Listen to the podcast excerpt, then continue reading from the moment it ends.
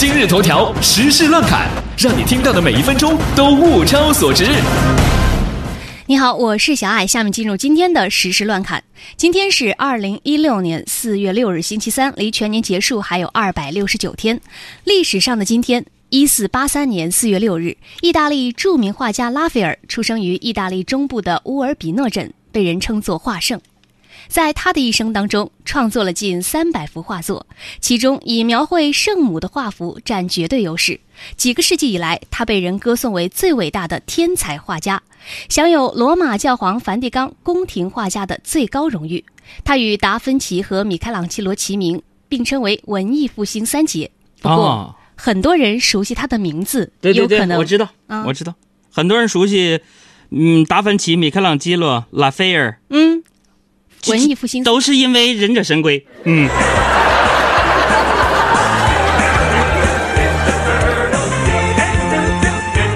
下面请听今天的时事乱侃主要内容。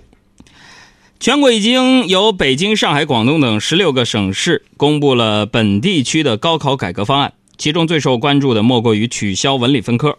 改革后的高考科目除了语文、数学之外，考生可以在历史、地理、政治。啊，还有化学啊，物理、化学、生物中任选三门，这意味着文理分科将被终结。同时，对于我们原来的这些理科男，也意味着，以往男生啊在文科班里被女生包围的幸福场面要终结了。最近，北京南站呢出现了专门向路人要钱的差钱族行骗团伙。据了解，他们穿着光鲜亮丽，往往呢会向年龄相仿的乘客谎称说：“哎呀，钱包丢了，买票呢差几块钱或者几十块钱，加微信或者是留电话，假装到站了以后就会还钱。”但是却在拿到钱之后再也联系不上。民警提醒旅客要提高警惕，不要轻易给钱。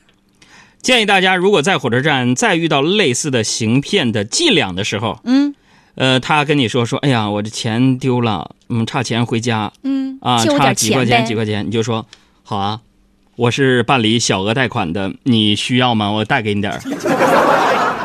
请听我们的记者从拉业务现场发来的录音报道，请看大屏幕。快点！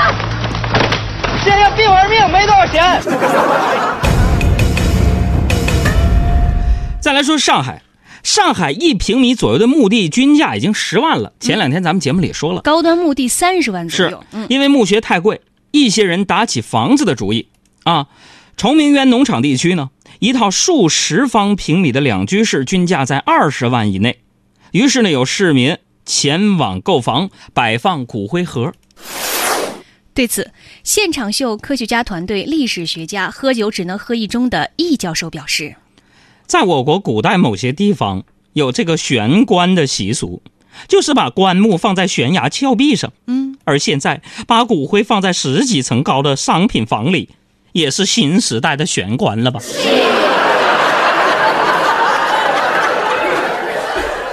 再来看重庆有一个单身的小伙子冉先生啊，在朋友圈晒出了和母亲的一段聊天记录。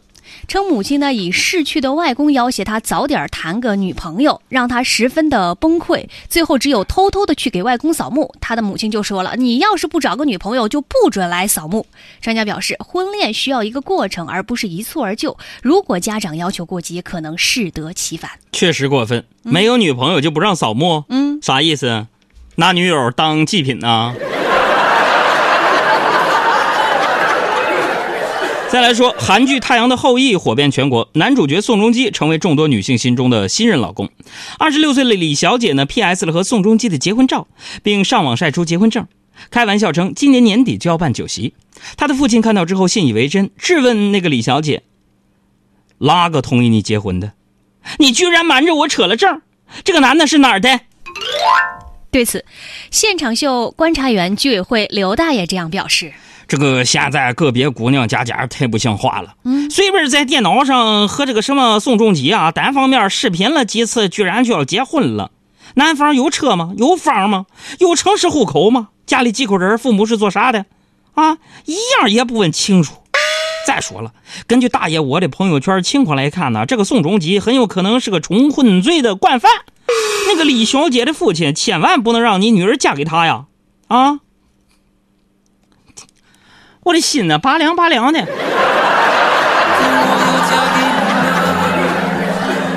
明天我要嫁给你了，要不是每天的交通烦扰着我所有的梦。明天我要嫁给你了，明天我要嫁给。继续再来看，美国网友众筹请愿，希望 SpaceX 特斯拉汽车联合创始人马斯克获诺贝尔经济学奖，众筹希望他获奖。我的天哪！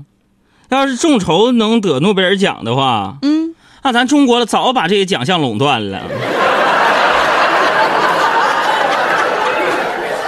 再来说日本，据日本媒体报道，福原爱自前年年末啊开始呢，与台湾的新竹人啊球手江宏杰交往，恋情稳定，已经互先见了家长，准备于今年奥运会结束后完婚。哎呀！